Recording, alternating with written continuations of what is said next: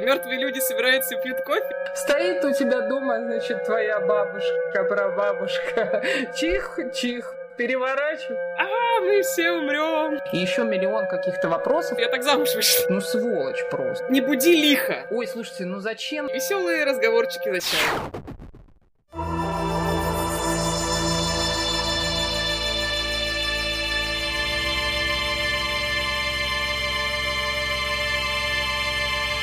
Смертельный номер.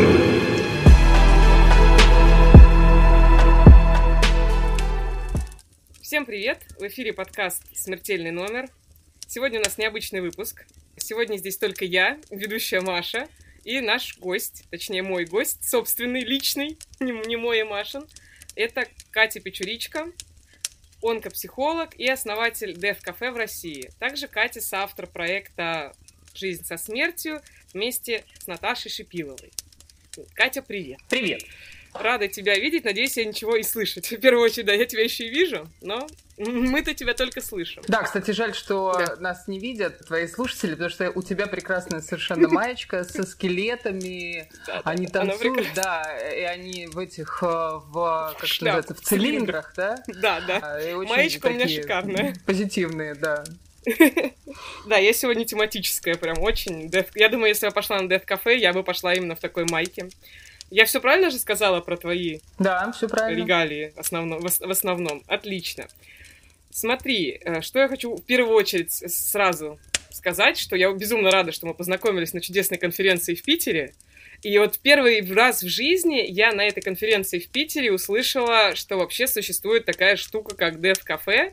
То есть я как-то занимаюсь смертью в культуре, и мне как-то, не поп- ну, как ни странно, не попадалась такая штука, как Cafe вообще. Да, как смерть в обычной И жизни. поэтому, да, я думаю, что на самом деле не одна я такая, несмотря на то, что если, если человек, который занимается Death Studies вообще, напоминаю, что это вообще все, что связано со смертью, изучение всего, что связано со смертью от технологии захоронения, грубо говоря, и традиций, до там каких-то литературных, культурных проявлений э, смерти вообще везде, где только она может жизнь, где она только может быть. Собственно, жизни, смерти в жизни. Так что, может быть, расскажи чуть-чуть о том, что такое Death Cafe вообще? Что, что это? Мгм. Что это? Мгм. Что за Death Cafe? Это мертвые люди собираются и пьют кофе? Что делать? Что происходит? Ну, тут надо понять, что Дев кафе это как бы не кафе, то есть не в смысле, что есть какое-то место, какое-то кафе, куда, куда можно прийти, а там что-то такое со смертью. Хотя прийти туда можно, но Дев кафе это такой формат, формат встреч, на которых люди разговаривают на любые темы, связанные со смертью. Но это как раз не какие-то научные встречи, не Studies, не поиск образа смерти, я не знаю, в культурной традиции, а это просто опыт живых людей и их э, столкновений со смертью, их мыслей о смерти, их э, переживаний по поводу смерти своих близких или там своей собственной, и еще миллион каких-то вопросов, которые так или иначе смерти касаются. И так как тема эта абсолютно неуместна вообще нигде для разговоров, да, вот, вот Мгм. как бы просто представь себе ситуацию в своей обычной жизни, в какой бы ситуации, в как, на какой вечеринке, я не знаю, по какому поводу ты могла бы с кем-нибудь поговорить о смерти. Но кроме твоих вот этих да. знакомых, которые занимаются Dev Studies. На самом деле, первое, что мне приходит в голову, это поминки, но поминки, скажем так, это не тот повод, по которому ты будешь собираться регулярно, я да, надеюсь. во-первых, поминки проходят редко, к счастью, ну, пока мы еще Да, не очень пожилые люди. А во-вторых, на поминках принято говорить все-таки только о том, кто умер, да, и кого мы сейчас только Мгм, что да, да, да. похоронили, и кого мы вспоминаем. Но ведь у нас могут быть переживания и по поводу собственной смерти, и по поводу будущей смерти, я не знаю, наших родителей, которые вот пожилые, скоро умрут, и ты, может быть, этого очень боишься, кто-то боится. Ну, то есть это может быть все что угодно, и в обычной жизни вроде как нет ни одного места, повода, я не знаю, сборища, на котором ты такой завел тему смерти, и все такие раз поддержали, Да. разговорили, А, окей, давайте. да, включились в разговор, да, все равно чаще всего реакция, ой, слушайте, ну зачем эту грустную тему? А, то есть считается, Мгм. что тема смерти это только такая грустная, тяжелая, а, еще нагруженная вот какими-то э, и запретами, ответами, и переживаниями, и травмами, и всем, поэтому давайте не будем, а давайте мы как-то о, о хорошем. И вот э, Дев-кафе — это как раз место, куда эту тему можно принести, где она абсолютно уместна, и где, собственно, только о ней и можно разговаривать, да, то есть просто эти встречи проходят не в одном месте, а в разных местах, но у нас в Москве есть постоянное место, к счастью, mm-hmm. это Центр э, социальной активности и благотворительности «Благосфера», который нас пригласил, разрешил нам, как некоммерческому проекту, проводить там дев-кафе, и мы постоянно их проводим там. В Москве есть еще в библиотеке Некрасова тоже постоянное место, где дев-кафе проходит. Как это все выглядит? Собираются люди, садятся за общий стол, за которым обязательно стоит чай, обязательно лежит что-то угу. сладкое. Это одно из условий проведения дев-кафе, угу. чтобы было сладкое. Может быть, фрукты, но желательно какие-то вот прям кейки по-английски, да, то есть любой угу. тортик, пирог, угу. все что угодно, что печеньки. Выпечки какой-то да. там. Да, да, нет, никак, ну, выпивки, ну, алкогольной выпивки там не может быть. Нет, да, выпечка, выпечка, не-не-не, я про да, да, выпечки. Да. Да. да. И люди собираются за этим столом и делятся абсолютно разными историями, мыслями, связанными с темой смерти.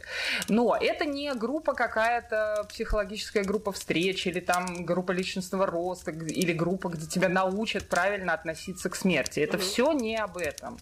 А это действительно место, в котором люди, ну, которым еще вроде как психологу не нужно, потому что э, такие угу. серьезные травмы, связанные с темой смерти, хорошо бы относить к психологу, да, и прорабатывать их на психотерапии. Ну, да. Но если речь не идет о чем-то серьезном, но что-то у тебя все равно в душе есть, что периодически всплывает и не дает покоя, то это можно привнести в дев-кафе. И там очень хорошо то, что никто не будет тебя осуждать за эти мысли, да, а мысли угу. у людей бывают очень разные, связанные со смертью, особенно если уже есть опыт, да.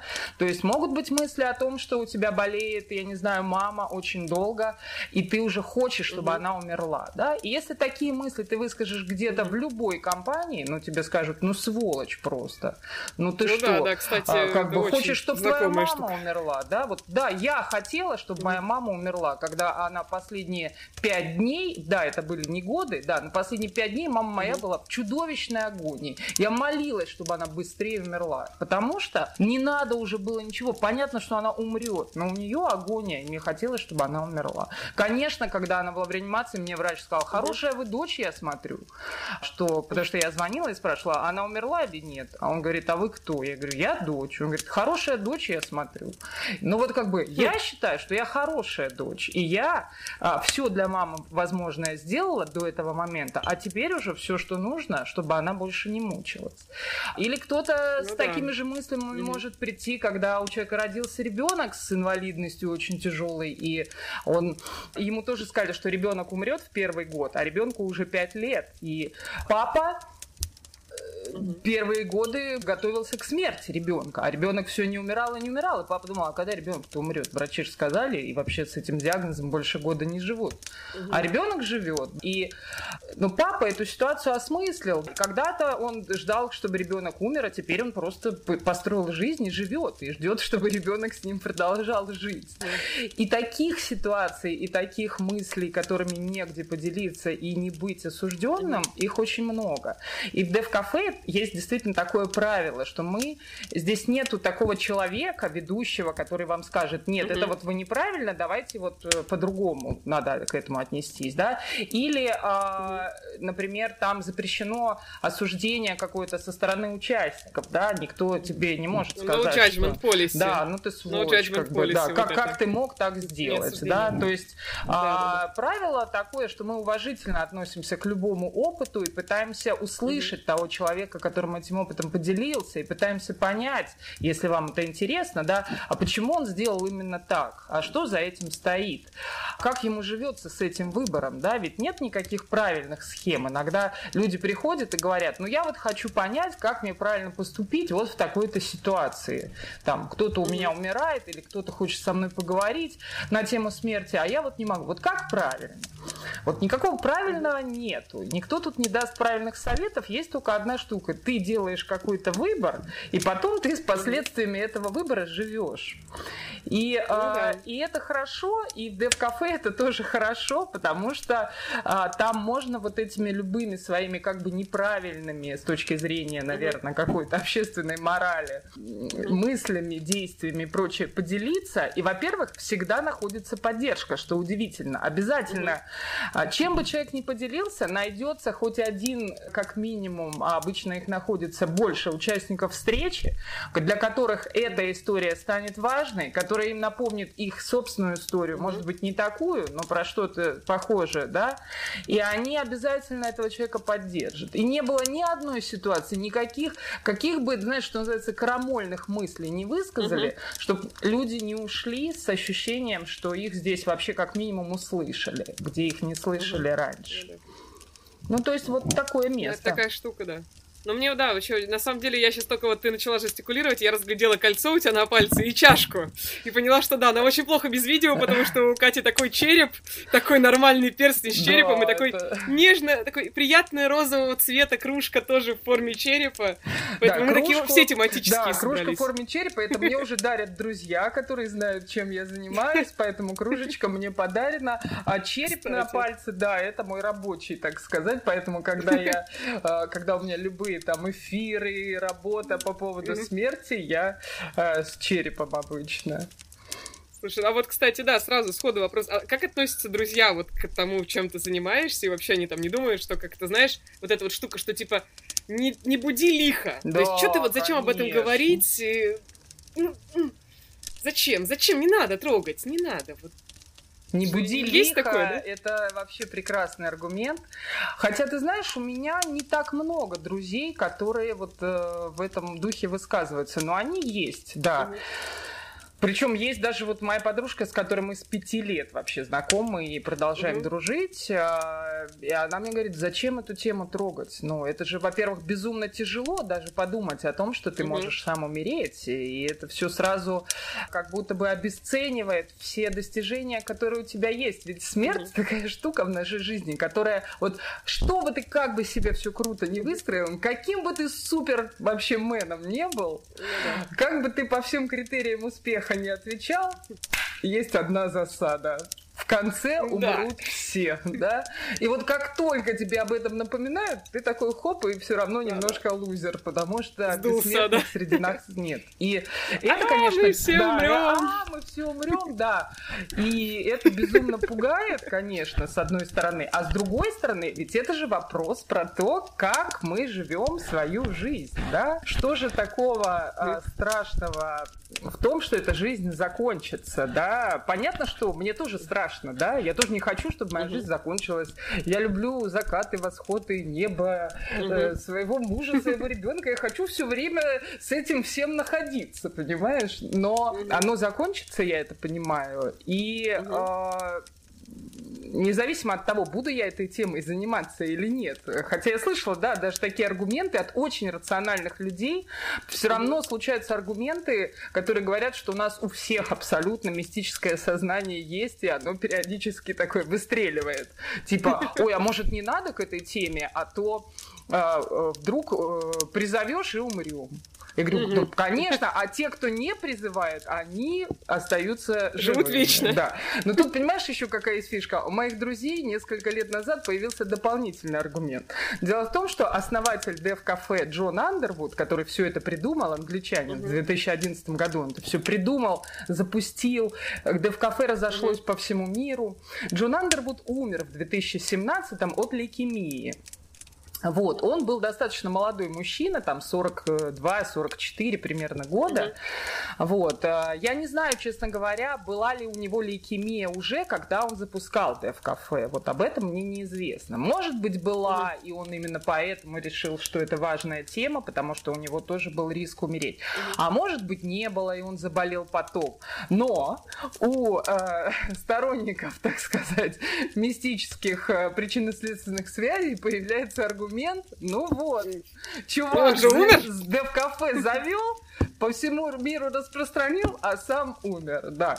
То есть, возможно, если бы он не не занялся всей этой деятельностью, то он бы был сейчас жив. Хотя, ну, по-моему, конечно, это... бред, да. Ну, мне кажется, тогда нужно, знаешь, такую статистику подобрать людей, которые организуют деф-кафе в своих странах, там локализуют и так далее, сколько людей умерло, сколько живет, сколько им лет и так далее. Потому что такая выборка что-то нерелевантное, один человек всего. Что-то ну, как-то, да. конечно, мистически, но, но странно. Соответственно, если начала говорить как раз про откуда вообще взялся этот формат, то есть, получается, это наша любимая Великобритания, которая все время рожает нам какие-то потрясающие вещи. Я... Это моя любимая страна, вот честно. Мне кажется, ни одну страну я не чувствую так и не люблю так, как Великобританию. Почему-то я даже... Я не знаю, почему я не подумала, что это пошло оттуда. Но, но я, я не удивлена. Вот Британцы. Слушай, ну действительно, Британия Слушай, же а, вообще лидер по всем, по направлению, э, касающимся смерти, да, то есть не в том смысле, что там хорошо умирают, а в том смысле, что там самые крутые dev studies, самые крутые проекты, самые крутые, там, не знаю, фестивали смерти.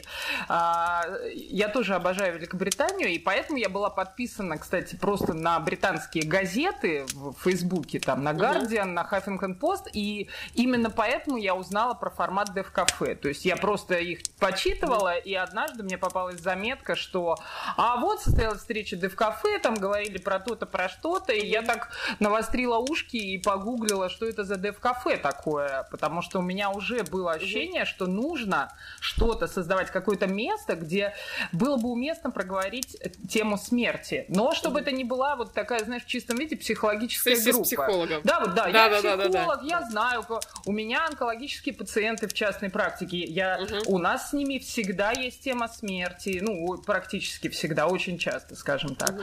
Но это совершенно другое. То есть, э, во-первых, это нужно не только заболевшим людям, а во-вторых, это не каждый пойдет к психологу, потому что, ну, вроде как тебя не ну, так да. сильно это трогает и зудит, да.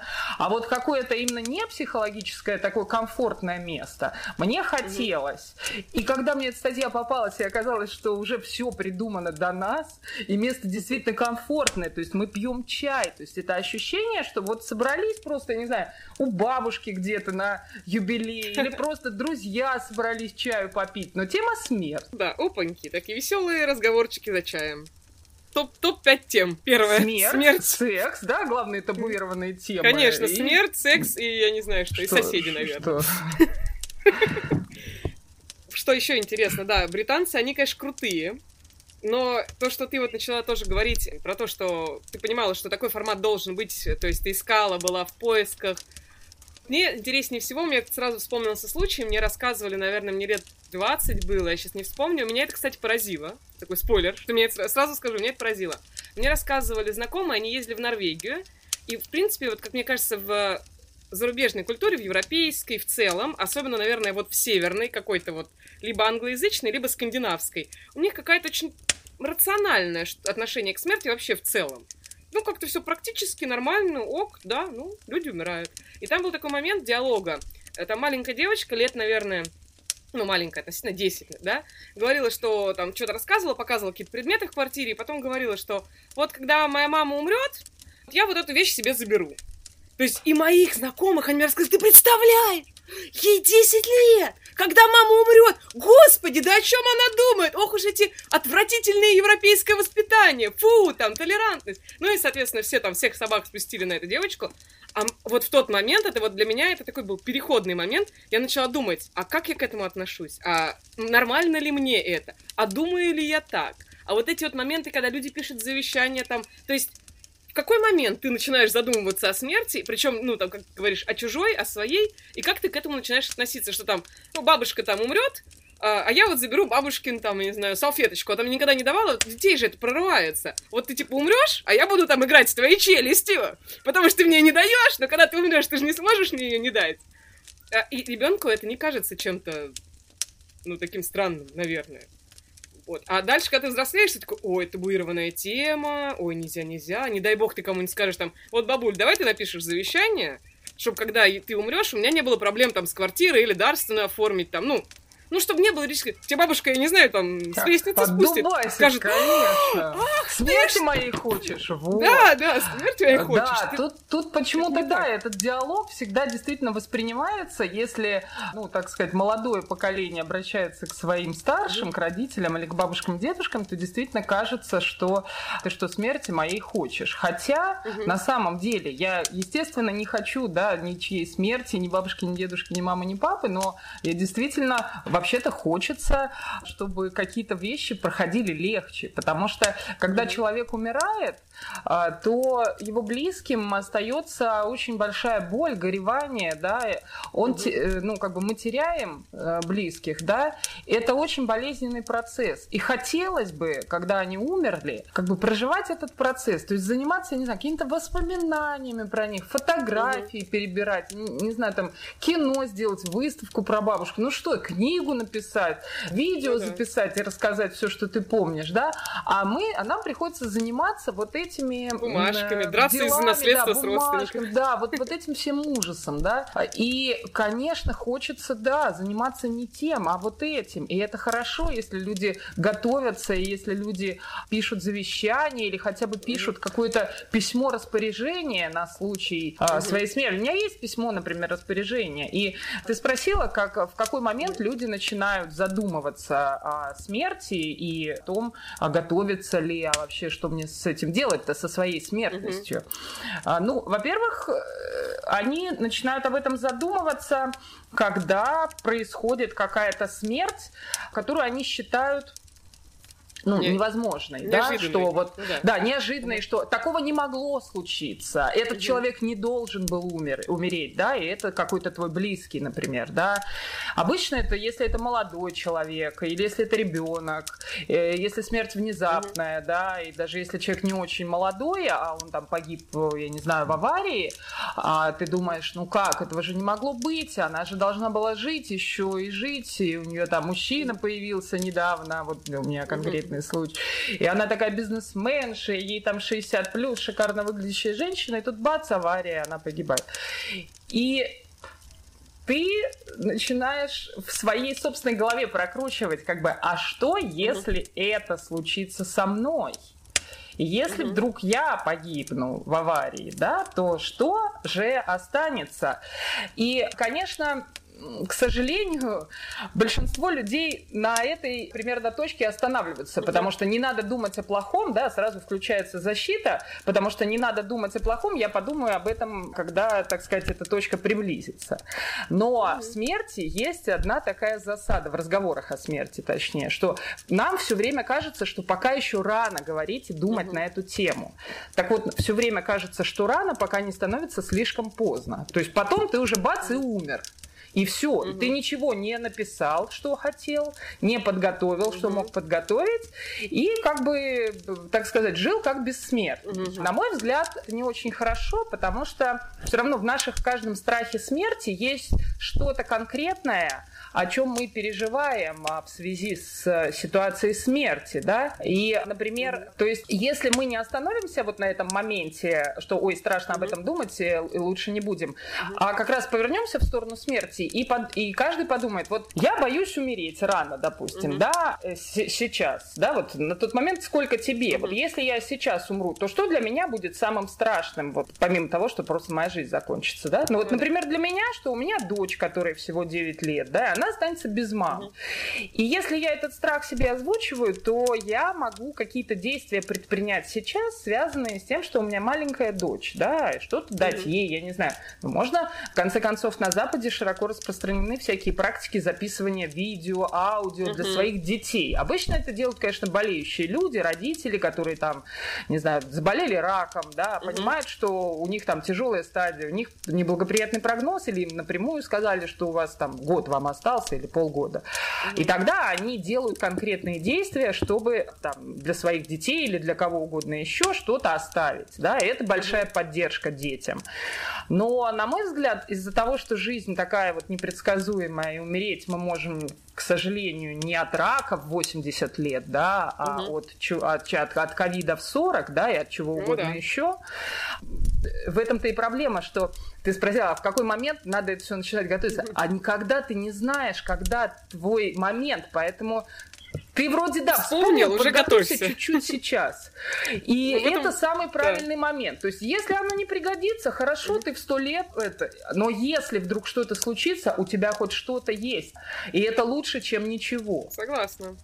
Но это такая, знаешь, напоминалка в данной ситуации, мне кажется, которая дает такой момент, что не откла... вот это вот самое пресловутое «не откладывай на завтра то, что ты можешь сделать сегодня». Ну вот вспомнил, ну сделай. И мне вот все время вспоминается в этой ситуации цитата из моего любимого вообще романа, мне кажется, Попсова. Любить этот роман, но неважно. Люблю «Мастера Маргариты», обожаю вот этот вот э, момент диалога Воланда, я его знаю наизусть просто, что да, человек смертен, но это было бы еще полбеды. Внезапно Дело в том, что он внезапно смертен. смертен. Все должны это выучить наизусть Да, и что Аннушка уже маслом сделала развела там и все такое. Вот, кстати, тоже один из опытов, когда ты понимаешь, что человек пошел себе там, допустим, собрался съездить в Кисловодск, значит, да, пустяковая, казалось бы, затея, и поскользнулся и попал под трамвай. И вот меня тоже так шарахнуло в этот момент, я думаю, действительно, ты же можешь пойти, поскользнуться и попасть под трамвай, и страховки у тебя никакой от этого нет. Я пытаюсь все это воспринимать через юмор, потому что у меня самый вообще мой любимый щит — это смех и юмор. И именно смерть я воспринимаю через такую призму, потому что, ну, все там будем, и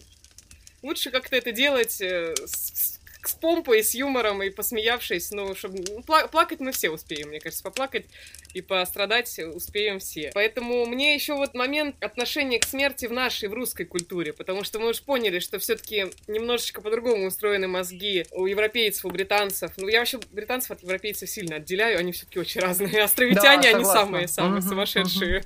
Слушай, можно короткую иллюстрацию к э, британцам и к отношению. В Британии есть э, мое любимое кладбище, Арнес Вейл оно называется, и вот я тебе скажу просто, что написано у них на сайте. Ты заходишь на их сайт, на главной странице угу. сайта написано 45 акров открытий. То есть это сайт кладбища. И там 45 акров открытий. 45 acres of discovery. Ну, открытия, наверное, такого. В общем, такие открытия-приключения. То есть uh где э, клад... покажи uh мне кладбище в России, которое бы позиционировалось как место для приключений. Да, там все да? грустно. Ну, то есть у нас все очень грустно и страшно. Согласна. Вот сколько я была на кладбище... Кстати, даже вот мы говорили в прошлом выпуске, ну, в одном из прошлых выпусков про прогулки по кладбищам, и мы пришли к тому, что ну, у нас как мало людей гуляет по кладбищам, а тут внезапно я вот в Инстаграме, я не знаю, это, наверное, меня просто притягивать начинает. Я в Инстаграме в сторис абсолютно разных незнакомых людей начинаю видеть сторис, что люди гуляют где-то на каких-то кладбищах. Ну, понятно, что в России, потому что не в России сейчас быть достаточно сложно, если это русский. И я понимаю, что они гуляют по кладбищам. Я такая думаю, хм, интересно, это ковид, это что, что произошло сейчас с людьми, что они вдруг начали гулять по кладбищам и находить в этом какую-то прелесть и удовольствие. Поэтому тоже как-то, наверное, меняется какое-то отношение, но так, чтобы с кем-то я могла поговорить про смерть, но за всю свою жизнь я не могу таких людей вспомнить. И вот тема смерти всегда поднималась только тогда, когда кто-то mm-hmm. умирал. Причем вот даже я смотрю на своих родителей, еще как-то все себя начинают вести немножко неадекватно. Ну, может быть, мне так кажется со стороны, но все как-то себя ведут. Все нормально, все хорошо, все, ты, угу, мы держимся, нормально. Потом, бац, ты видишь, человек плачет там, но человек скрывает слезы, человек скрывает свои переживания. Человеку стыдно, видимо, я не знаю, или не стыдно. Но как-то очень странно люди реагируют. То есть, э, если умирает какой-то человек, там, знакомый, незнакомый, может быть, чуть более далекий знакомый, то есть ты вроде как-то, ну, вроде как неприлично переживать, поставить фотографию, ну, как сейчас стало в соцсетях. Я проанализировала тоже момент, случился смерти во время вот ковида. Появилась такая штука, что я увидела, что кто-то в Фейсбуке там или где-то стал размещать фотографии, стали там прощаться, писать рип и так далее. И я поняла, что мне почему-то стало странно, что я думаю, наверное, вот 15 лет назад такого произойти не могло бы ну, не было это как-то принято. Ну, то есть, а это делают люди взрослые, которые возраста моих родителей. Я такая думаю, хм, а нормально ли, что это они делают? А почему они так делают? А кто им сказал, что так... Ну, то есть, мне сразу да, куча а вопросов возникает было, да. о том, ну да, то есть, грубо говоря, для меня, например, нормально, когда это делают какие-то вот мои ровесники, поставить себе там свечечку на аватар, выложить фотку, выложить какой-то микро-некролог, что да, чувак, ты был хороший, очень грустно, что ты от нас ушел, ну, надеюсь, там у тебя все будет хорошо, там земля тебе пухом. И такое обращение повесить у себя где-то на стене, там, с фотографией человека. Поскольку у меня тоже, к сожалению, моему огромному, достаточно большое количество друзей моего возраста при разных обстоятельствах погибли. И вот как раз тоже поэтому я тоже много о смерти размышляю, когда там твои друзья, которые либо твоего возраста, либо младше, внезапно умирают, и ты такой, ой-ой-ой-ой-ой-ой, что-то как-то ходит рядом, как говорится. Холодок, чувствуешь холодное дыхание смерти у себя на затылке и думаешь, так, все понятно, никто не застрахован. И поэтому возникают вопросы, что мы так вроде можем делать, а взрослые не могут. И вот их поколение, ну, старшее, более, там, больше 60 лет, старше 60 лет, как-то они должны по-другому это переживать. И они действительно многие, там, ну, какие-то свои мысли, свои какие-то традиции, может, даже ритуалы особенные по поводу смерти. Может быть, они сами задумываются о том, что вот там наш друг умер, э, там, который тоже наш ровесник, а вот нам тоже осталось, может быть, немного. То есть какие-то у них такие мысли начинаются... Скажем так, все уходит опять в такой э, сплин, негатив, э, и, мне кажется, немножко такое скрывание и отрицание внутри себя. Может быть, вроде да. Как ты да. понимаешь, Мне тоже кажется, что... Но тут может быть еще такой эффект, знаешь, что, как сказать, наши старшие близкие, наши папа, мама, бабушки, дедушки, они, конечно, может быть, стараются беречь детей, да, и они думают, наверное, что угу. попытка скрыть свои переживания о смерти собственной угу. от детей, это такой способ детей уберечь тоже от сострадания и от таких же переживаний, да. И в итоге получается, мне кажется, очень часто такая картина, что есть а, какая-то мама, папа, там бабушка, дедушка, которая уже подумала о своей смерти, и хорошо, если а, она может разделиться со своим мужем или муж со своей женой, да, могут э, об этом переговорить. Это уже очень круто, когда вообще у тебя есть кто-то близкий, с кем ты можешь на эту тему поговорить. Угу. Бывает, что и близкий, твой самый-самый, с кем ты там сто лет прожил, он все равно эту тему не готов обсуждать. И есть ребенок, допустим, уже взрослый, там 30-летний, 40-летний, 50-летний, да, который тоже думает, что мои родители уже пожилые, могут умереть, mm-hmm. и он тоже из-за этого переживает, но каждый из них не готов заговорить друг с другом, потому mm-hmm. что ребенок не хочет расстраивать родителей этими мыслями, и чтобы они его, не дай бог, не обвинили, ты что хочешь нашей смерти, да, а родители mm-hmm. не хотят расстраивать ребенка, и что как бы вроде как, ну, он молодой, не поймет, и это только мысли мысли для стариков. И вот они два одиночества получаются такие, да? Да, параллели, параллели живут рядом, может, друг с другом регулярно встречаются, и никогда этот разговор не состоится. Это большая печаль.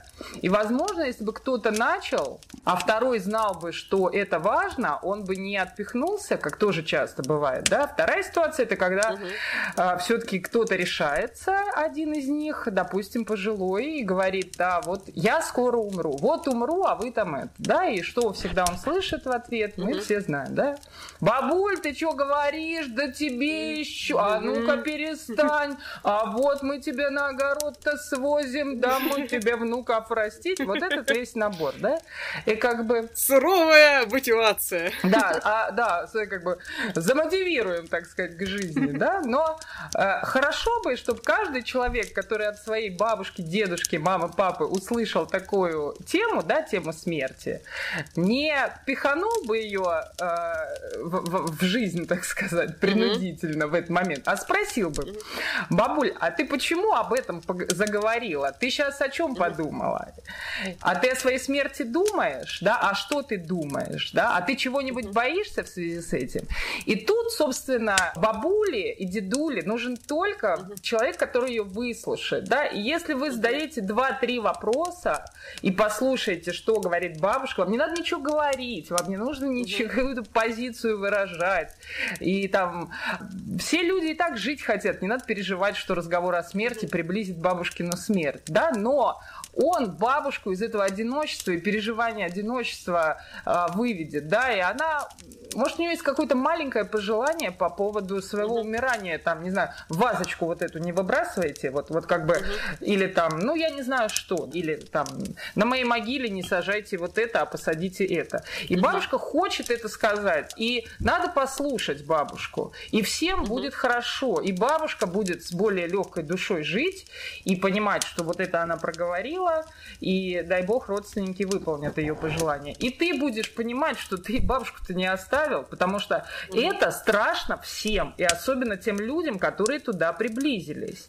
Хотя, да, я слышала много историй про пожилых, которые уже хотят умереть, да, и... Ну, говорит, я устал. Да, пожили, просто... устали, хотят умереть. Я не знаю, какие у них переживания. Возможно, там страх тоже есть. Возможно, его нет и пересиливает усталость. Но мне кажется, что все равно большинство людей, приближаясь к, к смерти, страх испытывают. И разделить с ними этот страх, это полезно и важно. Это то немногое, что мы можем сделать в ситуации смерти. Поэтому, да, хорошо, когда люди об этой возможности знают, да, потому что мы в таких привычных э, конструкциях общаемся, да, с близкими.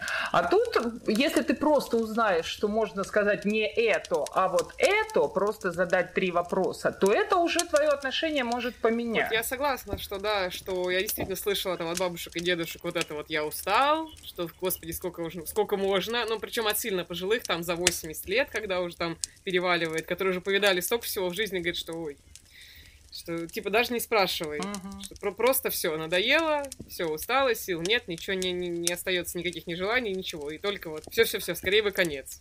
Прям, ну, прям ждут, ждут конца. И мне почему-то, не знаю, почему-то мне все время кажется, что это вот наша, наша, наша культура русская, вот это вот наша какая-то история, что мы почему-то очень все, что мы не можем, ну, есть парадигма там англоязычная, но больше, наверное, американская, что у каждого есть там психоаналитик. Какая-то проблема, ты не идешь э, выливать свои проблемы на друзей, на приятелей, ты идешь к психоаналитику, которому ты платишь за это деньги, он тебя слушает, он тебе профессионально помогает. А с друзьями ты проводишь время, не напрягая вроде бы их. И нет такого, что там, ну, у нас какая-то там жилетку поплакаться. Ну, это, опять же, такая парадигма существует, которая, может быть, такого и нет, но мы ее видим. А у нас, наоборот, как-то вот сходить к психологу, это получается, ты что, псих, что ли? Ты что, больной на голову? Ты что, ты что? Ты куда ходишь-то? Сразу, сразу начинаются такие диаг... вопросики, диагнозы, диагнозы. Это правда. Да. Ты знаешь, что это один из любимых комментариев к любому вообще посту в интернете, касающемуся дев-кафе. Ну, в смысле, не моему посту, а вот есть там публикация где-то вышла на стороннем сайте, там сюжет какой-то, что вот дев-кафе, люди собирались, бла-бла-бла. Всегда просто вал комментариев. Ну, это же психи собирались. Маньяки ну, какие-то. тут обсуждать-то? Их же всех надо запереть в психушку, да. И эти фразы тоже есть что сегодня они обсуждают смерть, а завтра пойдут на улице нас убивать. То есть, то есть как бы да, а считается, что раз ты пошел, поговорил на тему смерти, то ты уже как бы нездоровый человек, и твое место в психушке, что как бы нормальному здоровому человеку не нужно разговаривать о смерти, ему нужно заниматься жизнью, да? Хотя это вот, мне кажется, такая большая ошибка, что нужно заниматься жизнью, а смертью заниматься не нужно. Она и так типа к нам придет, что ею заниматься? Заниматься, да? Но вот опять же, смерть это такая часть жизни, и когда случается смерть или когда ты к ней приближаешься, ты вынужден решать миллион вопросов. Смерть затрагивает огромное количество живых людей, mm-hmm. да, и они, им с этим жить, со смертью там своего близкого, или с mm-hmm. болезнью тяжелой, которая закончится смертью, да, mm-hmm. собственной тяжелой болезнью, или болезнью своего ребенка. И это все жизнь, то есть э, многие люди, ну не многие, но какое-то количество людей живут в ситуации смерти, да, если вот mm-hmm. у тебя в семье есть кто-то пожилой, не пожилой, молодой, кто тяжело болеет и может в любой момент умереть э, какого-то такого заболевания. И и эти люди живут с этим ощущением. Они могут жить с этим месяц, а могут 5-10 лет, да, там, если от инсульта лежачий человек, человек с боковым амиотрофическим склерозом, онкологию, чего угодно, да, и в этом смысле ты не можешь говорить, что ну, да, смерть придет, а что про нее париться? А, она уже пришла вот в таком виде. Ты должен жить свою строить с этим учетом, с учетом этой смерти, да, да и вообще, как бы хорошо бы жизнь свою строить с учетом смерти, в принципе, того, что ты смертен в этом этом смысле. Что ты можешь чего-то действительно не успеть, если она завтра наступит. Понятно, что это вот такое самурайское упражнение, которое все любят приводить, там живи каждый день, как будто он последний. Ну, на мой взгляд, это как бы чуть-чуть тоже за пределами реальности.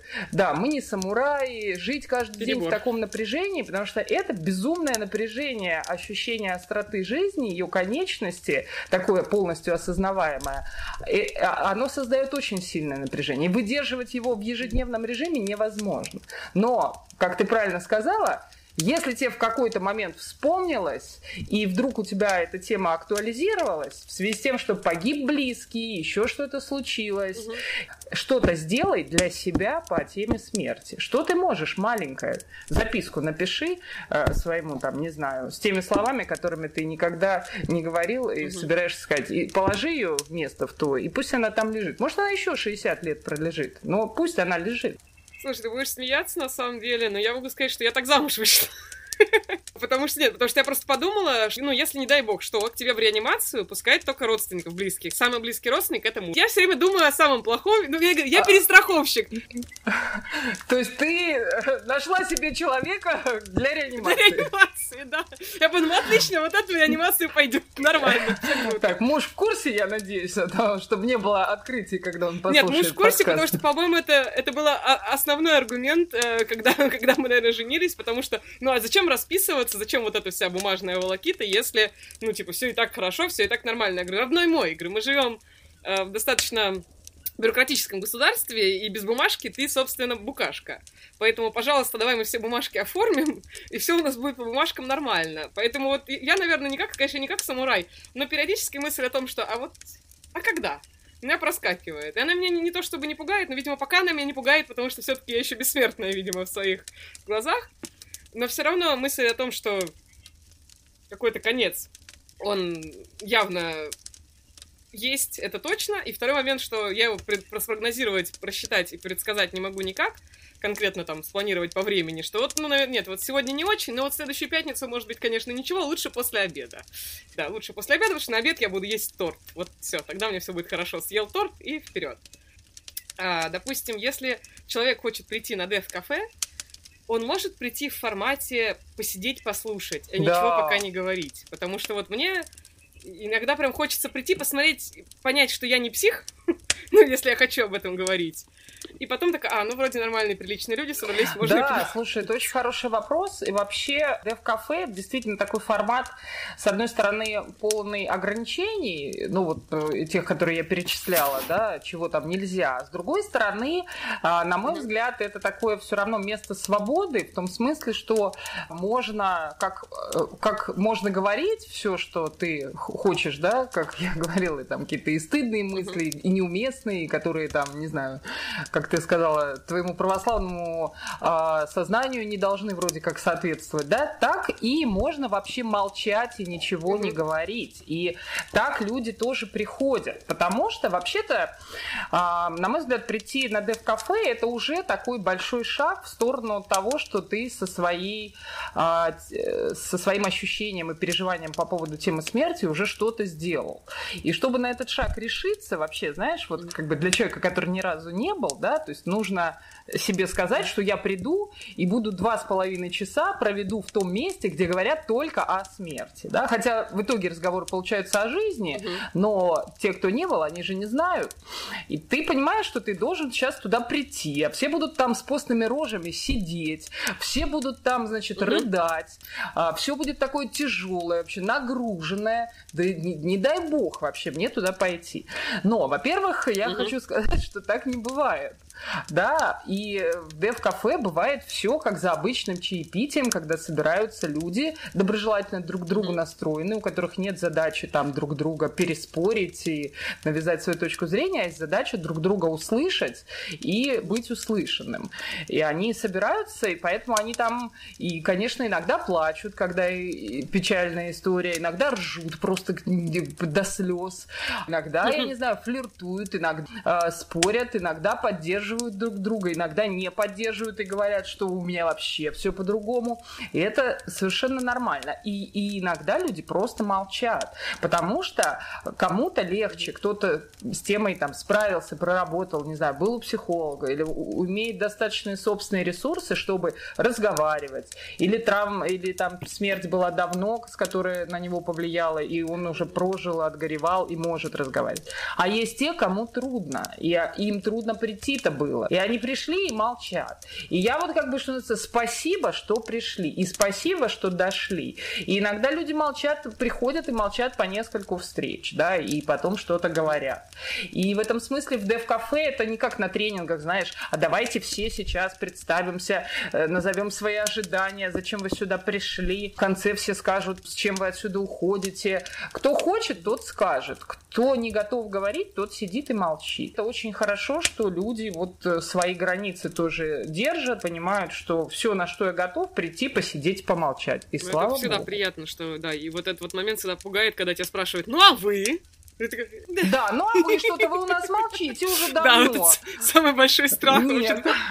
Сейчас тебе двойку поставят. Мамочки, к доске вызовут. Под парту, да, под парту надо залезть, да, срочно, чтобы нас не заметили. Я поэтому всегда проговариваю все эти правила в начале встречи, что, ребята, у нас можно говорить, у нас можно молчать, у нас вообще много чего можно, просто не, не надо как бы гнобить других людей пытаться, или пытаться им объяснить, как им жить и как им относиться к смерти. Вот это вот не надо. То есть каждый проходит все равно свой путь. Да в кафе хорошо то, что это все так косвенно работает. То есть ты послушал чужие истории, и как ты говоришь, их близких, и все неправильно сделал, не знаю, похоронил неправильно, поминки организовал неправильно, не знаю, неправильно ухаживал, пока он болел, то э, ты приходишь и слышишь, что все все сделали Мгм. неправильно. Потому что, во-первых, не бывает никакого правильного, а во-вторых, люди с этим живут и с этим как-то справляются. И когда они это делали, они это делали не потому, что они сволочи, а потому что это было их представление о том, что так хорошо и так надо.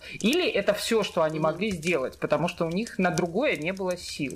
И это нормально, накосячить, э, неправильно что-то сделать, Прожить жизнь неправильно, это тоже нормально. В отношениях с кем-то из близких, а потом он умер, а уже ты ничего не можешь восстановить. Ну да, но и тебе с этим жить. И ты приходишь и, например, слышишь чью-нибудь историю, что а я там, не знаю, через 30 лет поехала к папе на могилу и первый раз там с ним поговорила. А до этого по каким-то причинам и считала его там не, не тем и не таким, и все у нас было не так, и он рано умер. А потом, да, и, и, и, может быть, ты тоже поедешь к своему папе или к кому-то и, и с ним поговоришь. А кто-то написал письмо, а кто-то еще что-то сделал, да, умершему человеку. И можно вот и набраться каких-то просто практических вещей, да, что же делать с этой болью и невысказанностью. А можно просто удостовериться в том, что, ну, это да, так сложилось, ты такие выборы делал, теперь у тебя такие последствия, и тебе с этим жить. И есть другие люди, которые тоже с такими последствиями живут. И становится чуть легче, что это все равно такая, знаешь, валидация, что этот опыт вот э, характерен для других, тебя успокаивает. Что не то, что ты урод какой-то, да, а так все устроено, как бы. Ну, ничего Мгм. правильного нету, никаких нету схем, которые тебе обеспечат отсутствие боли. Ведь чего все люди хотят-то с, с темой смерти, ну или большинство, как я поняла из этих всех разговоров, так не хочется боли, так не хочется вот этого страдания душевного от потери близких, от чего-то еще. И вообще эта тема, мне кажется, когда говорят, что тема смерти, знаешь, табуирована, Мгм.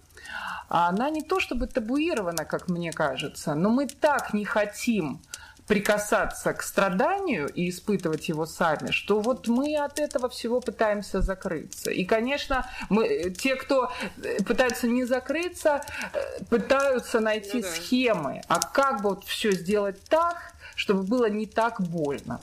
Я тоже этого хочу. Чтобы это аккуратненько, да. да. Но это... Чтобы это аккуратненько сложить в брикетики и упаковать куда-то. Да, да, чтобы... А вот как все построить правильные отношения со своими, там, например, близкими, да, чтобы когда они умерли, или если вдруг они умерли, ну ты хотя бы выдохнул, что все ты правильно сделал. Ну вот так все равно не бывает, к сожалению.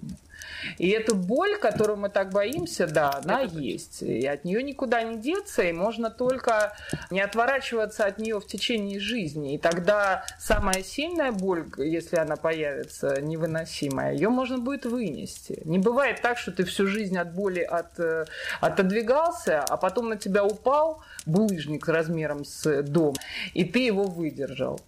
Это очень трудно, блин. Угу. Поэтому как бы хорошо бы по жизни более... Лучше тренироваться немножко. Да, да, очень трудно тренироваться, когда уже случился ад в твоей жизни. В аду уже тренироваться сил это нет. Это точно, это факт. Поэтому Дев Кафе, да, кстати, тоже такое место, и что меня удивило, что приходят здоровые, абсолютно молодые люди. У меня, конечно, вопрос, вы поначалу был, где пожилые? Когда я начала вести Дев Кафе, я читала там, как все происходит в других странах, и смотрела фотки. И на фотках очень много людей 60 плюс, 70 плюс, такие прям седые. И тут мое дев-кафе. Ну, понятно, что поначалу я распространяла информацию в Facebook, друзья приходили, мои ровесники mm-hmm. и там помоложе, кто у меня есть в друзьях. Ну, там плюс постарше. Но потом, когда уже стали приходить просто неизвестные люди, которые узнали непонятно откуда, все равно молодых много. И на мой взгляд, сначала меня это удивляло, а теперь я понимаю, что это очень крутая штука, когда ты понимаешь, что это какая-то значимая тема, что э, даже сейчас, если у тебя нет таких серьезных каких-то травм, переживаний, потерь по смерти, э, они, возможно, будут, и ты так аккуратненько соприкасаешься со всем этим пока что, угу. пока у тебя есть силы на то, чтобы пойти, послушать и поговорить потому что оно пригодится. Ну, да. А, нет тех людей, кому а, удалось вообще как-то столкновений со смертью избежать. О, да, это точно. Смотри, вот э, по поводу столкновений со смертью, что происходит сейчас в мире, это, очевидно, такая офигительная прививка, наверное, для всех от вот этой вот внезапной смертности, которую ты ну, не ожидал, которой ты не, не думал, что к тебе может подойти так близко и так скоро, и у очень многих людей там, я думаю, перевернулось понимание. Все перешли в онлайн-формат, и я читала у тебя, что вы продолжаете встречи Death Cafe в онлайн-формате, как мы все сейчас. Но поменялось, может быть, какие-то темы поменялись, или что-то добавилось вот по поводу вот этого вот всеобщего массового, может, беспокойства на эту тему. Ты про ковид, да? То есть про эту ситуацию? Конечно. ковид, это да, он. Ну, ну да, да, да, да. Слушай, во-первых, да, у нас все встречи всегда проходили в офлайне. Угу. И когда случился ковид, то, во-первых, на международном сайте DevCafe появилась предупреждение о том, что, уважаемые ведущие по всему миру, пожалуйста, не проводите встречи офлайн, только онлайн, даже если у вас кажется, что у вас более-менее неплохая эпидемиологическая ситуация. Вот, поэтому я все перевела в онлайн, и тут как так получилось, что многочисленные дев-кафе в других городах России, которые тоже в офлайне идут, у кого-то год, у кого-то два-три, они как-то в онлайн не перешли. И я подумала, что надо делать онлайн, и так как э, вот эту ситуацию ковидную, самоизоляцию и все это я восприняла как немножко такую войну, ну, по степени uh-huh. напряжения, дискомфорта и ограничений, uh-huh. то я как бы в таком режиме боевых действий решила, что надо теперь раз в неделю делать, потому что потребность выше, uh-huh. плюс онлайн это доступ, значит, из любого, да, города, региона uh-huh. и прочее. И я стала делать еженедельные. И я не скажу, что туда прибегали прям какие-то сотни людей, да, было в среднем 8, 10, 12 человек. Вот так на каждой встрече. Но действительно изменилось э, содержание Потому что часто на встречах Дев-кафе, на обычных, доковидных, так сказать, uh-huh. темы были связаны с, со смертью близких, потому что это одна из uh-huh. тяжелых травм, и этого много, и девать некуда а, людям. Поэтому они приносят это в Дев-кафе. А во время ковида поперли экзистенциальные абсолютно темы. То есть, во-первых, к нам приходили люди, которые вообще, ну, например, девушка, от которой, э, женщина молодая, от которой ушел ушел муж вот буквально там перед ковидом, и угу. она еще оказалась в другом городе заперта, ну, как-то она приехала, и вдруг бац, карантин, уже mm-hmm. выезжать нельзя, и, короче, она в другом городе заперта, без близких, без вообще, без всех, и, и мужа нет. И вот она просто ходила на дев-кафе в онлайне mm-hmm. про... Ну, она поделилась этой ситуацией, своей болью, и да, у нее были какие-то эпизоды смерти в жизни, мне кажется, честно говоря, не помню. Ну вот какой-то такой разговор каждый раз получался про жизнь и про главное в жизни и э, для чего мы живем, я не знаю. Ну, то есть какие-то вот такие вопросы, которые всегда кажутся пафосными. А как я живу? А ту ли жизнь я живу, которую я хотела? А если мне завтра умирать, то я ту живу. А что по- по-настоящему для меня горе в жизни? А что это не горе, да, если сравнивать с какими-то значимыми потерями и событиями? И таких тем было много. И она говорила, например, что я здесь бываю, чтобы соотносить, с, сонастраивать как-то свои жизненные ценности. То есть это мне помогает. Да? И еще кто-то говорил тоже, что да в кафе ты приходишь сюда разговаривать, и ты начинаешь ценность жизни понимать на самом деле, э, настоящую ценность, не ту, которая вот э, извне тебе пришла, и у тебя есть набор там угу. критериев, что такое быть успешным человеком. Э, там, ну, да. усп... Чек-лист. Да, чек-лист, измерение успеха, все это как бы сейчас угу. любят, популярно, да, или измерение счастья, вот исследования ну, да. есть, да, что значит, что ты счастлив счастлив, да. Так вот, э, с внутренним ощущением это очень часто может не совпадать, и действительно, ковид, когда пришел, и да, сначала все такие, ну, надо беречь старших, там, все, бабушек, дедушек. Угу. А потом, когда пошли смерти 30-летних людей, 40-летних, угу. да, то есть просто человека забрали в больницу, а выдали в гробу. Угу. И все такие немножко, ой, что, это значит и я могу, да? Ну, не все, окей, нет, все равно остались угу. там и диссиденты, Конечно. и все это нас минует, и обычный грипп. О, да. Да. Но, но а, как бы те, кто об этом стали задумываться, действительно вот попер этот экзистенциальный план, и мне кажется, кажется, это как раз хорошо, потому что, во-первых, ну, есть время об этом подумать, и хорошо, что есть повод об этом подумать, и понятно, что одному думать трудно, Поэтому хорошо, mm-hmm. что люди пришли, нашли такую форму, да, пришли в дев-кафе и эти свои там мысли, переживания разделили с а, другими. Но mm-hmm. были люди, да, у нас из разных городов, и из парочки европейских стран, а, из Америки заходили тоже, поэтому, mm-hmm. ну, русскоязычные все, конечно, потому что mm-hmm. мы на русском. Вот, ну то есть э, были какие-то, да, такие глубокие истории. Потери, хотя о потерях, конечно, тоже рассказывали, но вот, э, вот эта экзистенциальщина меня прям потрясла, что ковид так спровоцировал задуматься о своей жизни, действительно ли, что я живу, как я живу, и а если я завтра умру, то я вообще прожил то, то, то что хотел или Я нет? прям готова предречь, что будет такой всплеск интереса, наверное, как раз-таки, в общем, к Death Studies и ко всяким различным активностям, связанным со смертью, сейчас и чуть какое-то, я думаю, время после, потому что, ну, люди как-то должны будут пережить этот опыт, и им нужно будет все-таки действительно как-то его, не знаю, вот упаковать в какую-то понятную себе форму, и они будут использовать для этого новые инструменты. Но это мое ощущение, потому что, ну, многие, кто не говорил о смерти, они внезапно стали об этом разговаривать. То есть пробило даже самых стойких в некоторых э, моментах.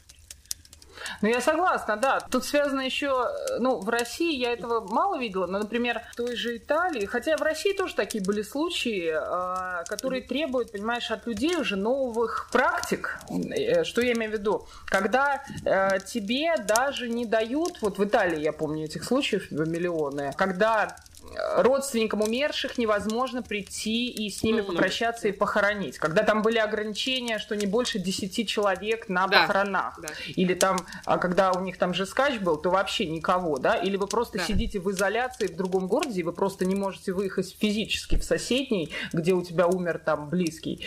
И угу. а, весь этот ужас, потому что какой бы ужас где ни происходил, мы все, что могли сделать для своих умерших, это их похоронить. Да, ну кроме войны, кстати кстати, почему у меня еще ощущение с войной, что для тех, кто пропадал без вести, угу. они некоторые до ну, сих да. пор там где-то лежат в полях, несобранные останки, да.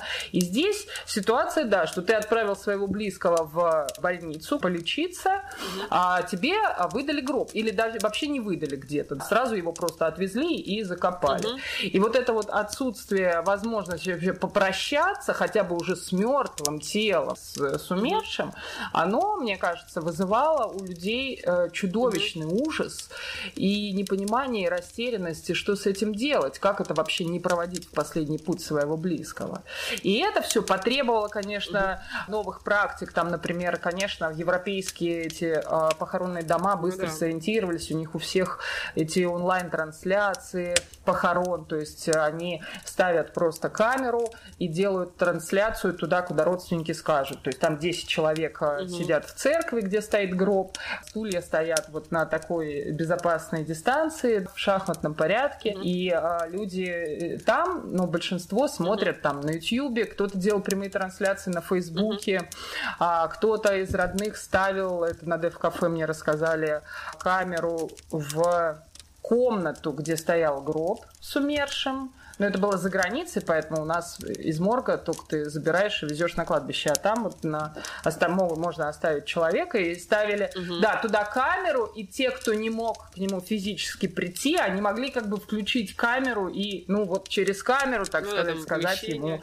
последние слова, если ты хочешь сказать или подумать и с ним побыть.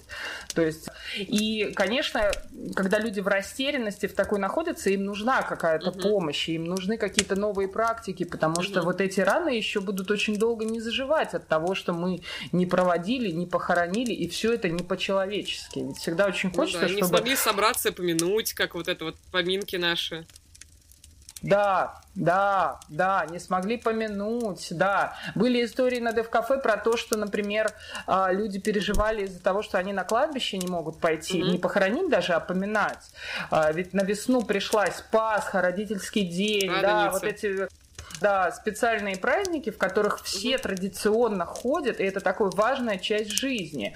У кого-то рассказывали историю, что женщина рассказывала что историю, что ее брат погиб ну, в молодом возрасте, и их родители, для них это был вот такой прям именно весной, они ходят после зимы, очищают могилу, там все поправляют, смотрят, ухаживают и так далее. И когда вот они лишены этого в эту весну, и ну вот они сына своего бросили, у них такое ощущение ограничения, угу. что Понятно, что они его не бросили, что, они, что эти все ограничения ну, не от них зави- зависят, и они вынуждены, но вот они с этим жили эту весну, да, что вот их сын там брошенный лежит, и могила его как в понятном состоянии. Ну, да. И, конечно, людям с этим надо что-то делать, и куда-то это все нести, ну, и да, как как-то с этим как справляться хотя бы. Да, да, да. Поэтому хорошо, когда есть возможность э, с кем-то поделиться. И, и хорошо, я, кстати, всегда говорю, что вам не обязательно идти в дев-кафе. Тут такое дело, что счастье, когда дев-кафе вам не требуется, потому что у вас есть в ближнем кругу. Угу.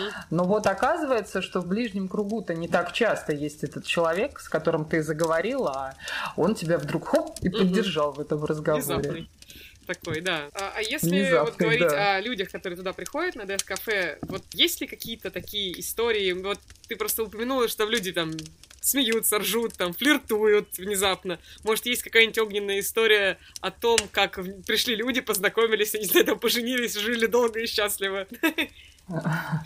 Нет, не, ну, ну, это ты много, это, конечно, не, ну, вдруг... хочешь. Это просто мы все в самом начале пути только. Сам, мы в самом начале пути, видимо, еще предстоит. Э, не, ну, слушай, приходят люди, я вижу, например, какие-то симпатии, которые, э, то есть люди там познакомились, и они ходят, и я вижу, что между ними некая симпатия есть. Или там была история, когда пришли на первое свидание э, к нам. Ну, было, знаешь, это, это случайно так получилось, то есть я пошла, Благосфера, вот в которой мы все это проходим, находится в Боткинском проезде, значит, недалеко от нее, там 10 минут ходьбы, находится находится институт имени Герцена. Это крупнейшая федеральная онкологическая угу. клиника. И вот я там навещала женщину одну. Она была после операции, такая в бандаже, такая с трудом ходит, молодая, там, лет 40. А я ее навестила прямо вот перед своей встречей угу. в кафе. Я ей говорю, ну, вот все, я пошла, у меня сейчас дев-кафе, то все. Она мне говорит, слушай, может, и я к тебе приду на дев-кафе? Вот поговорю, послушаю. Я говорю, ну, приходи. Она говорит, ну, я говорю, ну, мне надо идти сейчас там подготовить все, а ты доковыляешь за полчасика и давай.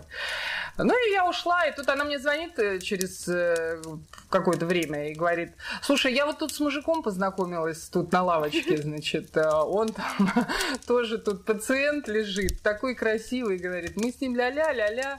Ну я ему рассказала, можно мы вдвоем с ним к вам придем? Я говорю, да приходите, конечно. Вот. И когда они уже пришли, там сидели, как-то общались, знакомились, то мужик это сказал, говорит, да у нас вообще тут первое свидание. И, в общем, я говорю, ну, хорошо, на первом свидании узнать о каких-то, о человеке, что он думает по базовым вопросам нашей жизни и смерти, да? То есть Это такое... прекрасно.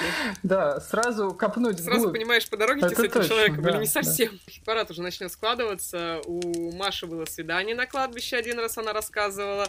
Значит, тут первое свидание ДФ-кафе. Но я чувствую, где-то там к десятому выпуску мы составим хит-парад э, нескучных мест, куда можно пойти на свидание, с нашей точки зрения. Да, да куда, куда вообще штука интересная. пойти на свидание, это точно. Ну и слушай, на Дев-кафе еще, знаешь, правда, сложилась тоже такая тусовочка, все равно она и около Дев-стади, но на Дев-кафе все-таки не, не ходят, кстати, вот люди, что удивительно. занимаются Дев-стадиес.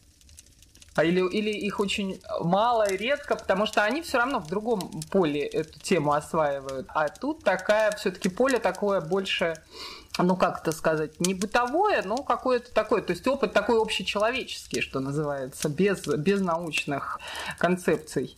Но тем не менее, люди, которые приходят, они тоже у кого-то начали складываться собственные совместные проекты, дела, знакомства, то есть э, это тоже такое место, где происходит э, нечто э, связанное не только с тем, что ты делишься опытом, а и с возможностью что-то организовать на эту тему. И, например, ну, с Натальей Наташей Шипиловой, с которой мы потом стали делать проект «Жизнь э, со смертью», мы познакомились в интернете, на Фейсбуке, но тоже под какой-то темой, связанной со смертью. И просто там чего-то мы в комментариях с ней поговорили, и оказалось, что мы близкие вообще души э, по отношению к жизни и смерти, и в итоге мы с ней э, начали делать совместный проект. И что-то еще такое я тоже слышала у людей, которые познакомились на Дев-кафе. Так что да, не только, не, не смертью так сказать. Слушай, это точно. На самом деле, прям столько всего интересного. Мне кажется, у нас такой получился мини-формат Death внутри выпуска даже. То есть мы поделились мыслями о смерти, какими-то страхами, даже, даже немножко там в голове просветлело. Конечно, светлее. конечно, да. так всегда бывает. Тронешь тему смерти. И, кстати, действительно, этот эффект есть, светлеет в голове. То есть все равно прикосновение к своим страхам одно тебя освобождает. Поэтому попытки от них отворачиваться делают из нас невротиков. У нас и так очень много тревог, мне кажется. И тревога по поводу смерти, она самая такая неуспокаиваемая. Мы не можем навсегда от этого страха избавиться. Поэтому хорошо бы избавляться от каких-то вот маленьких конкретных вещей, которые вот сейчас у тебя зачесалось, угу. и нужно этому уделить внимание. И тогда абсолютный вот этот эффект, что ты выдохнул, может быть, ненадолго, а может быть, надолго. То есть ты с этим что-то ну, сделал, ну, получается и такой это чекап. приносит облегчение. Есть люди, которые там раз в год делают какой-то чекап по здоровью себе, а тут ты такой делаешь чекап. Так, я по смерти там, да. так, я к смерти готов, а да. хорошо, все, на данный момент все нормально, все сделано, все, я доволен. Если вдруг я завтра не проснусь, то у меня все, все в порядке, я молодец, я подготовился. Мне кажется, надо раз в месяц такое. Да, но понимаешь, тут надо понимать, что у каждого уровень этого, этой подготовки может быть абсолютно разный. Например, мне потрясла одна девушка на дев-кафе, где-то в другом городе, я об этом прочла где-то в публикации, ее привели цитату, что она говорит, что я очень часто летаю и понимаю, что самолет может упасть и разбиться. Ее подготовка к смерти заключается в следующем. Она всегда перед полетом себе в соцсеть ставит очень красивую фотографию себя. Почему? Потому что она говорит, когда разбивается самолет, потом все журналисты собирают по соцсетям фотографии людей, которые там погибли. И там вечно какие-то уродские фотографии, потому что никто не подумал о том, что ты можешь умереть, и эта последняя твоя фотография, криво сделанная, попадет во все СМИ. Поэтому я всегда ставлю перед полетом хорошую фотографию. Человек подготовился реально Отличный ей повод. стало чуть легче, и, возможно, это ей важно. И это вроде мы поржали, но с другой стороны, ей от этого спокойнее, что хотя бы фотография в публикациях будет хорошая и красивая. И это очень здорово. Mm-hmm. И если каждый для себя такой способ найдет, локальный, свою тревогу утихомирить по какому-то поводу, то это ну да, очень уже большой шаг вперед.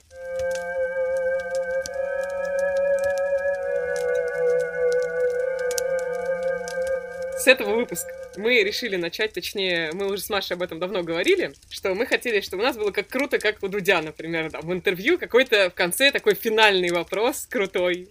какой-то интересный, но не обязательно финальный просто вообще вопросы, которые мы хотим задавать всем, кто к нам приходит. Мы долго-долго бодались, так и не сошлись все-таки на каких-то одних вопросах, но есть один вопрос, который почему-то нас всех очень сильно волнует, и мы на нем сошлись прям сходу. Поскольку мы в таком контексте существуем и говорим о смерти, и понимаем, что она всех нас ждет, так вот, Катя, внимание, вопрос.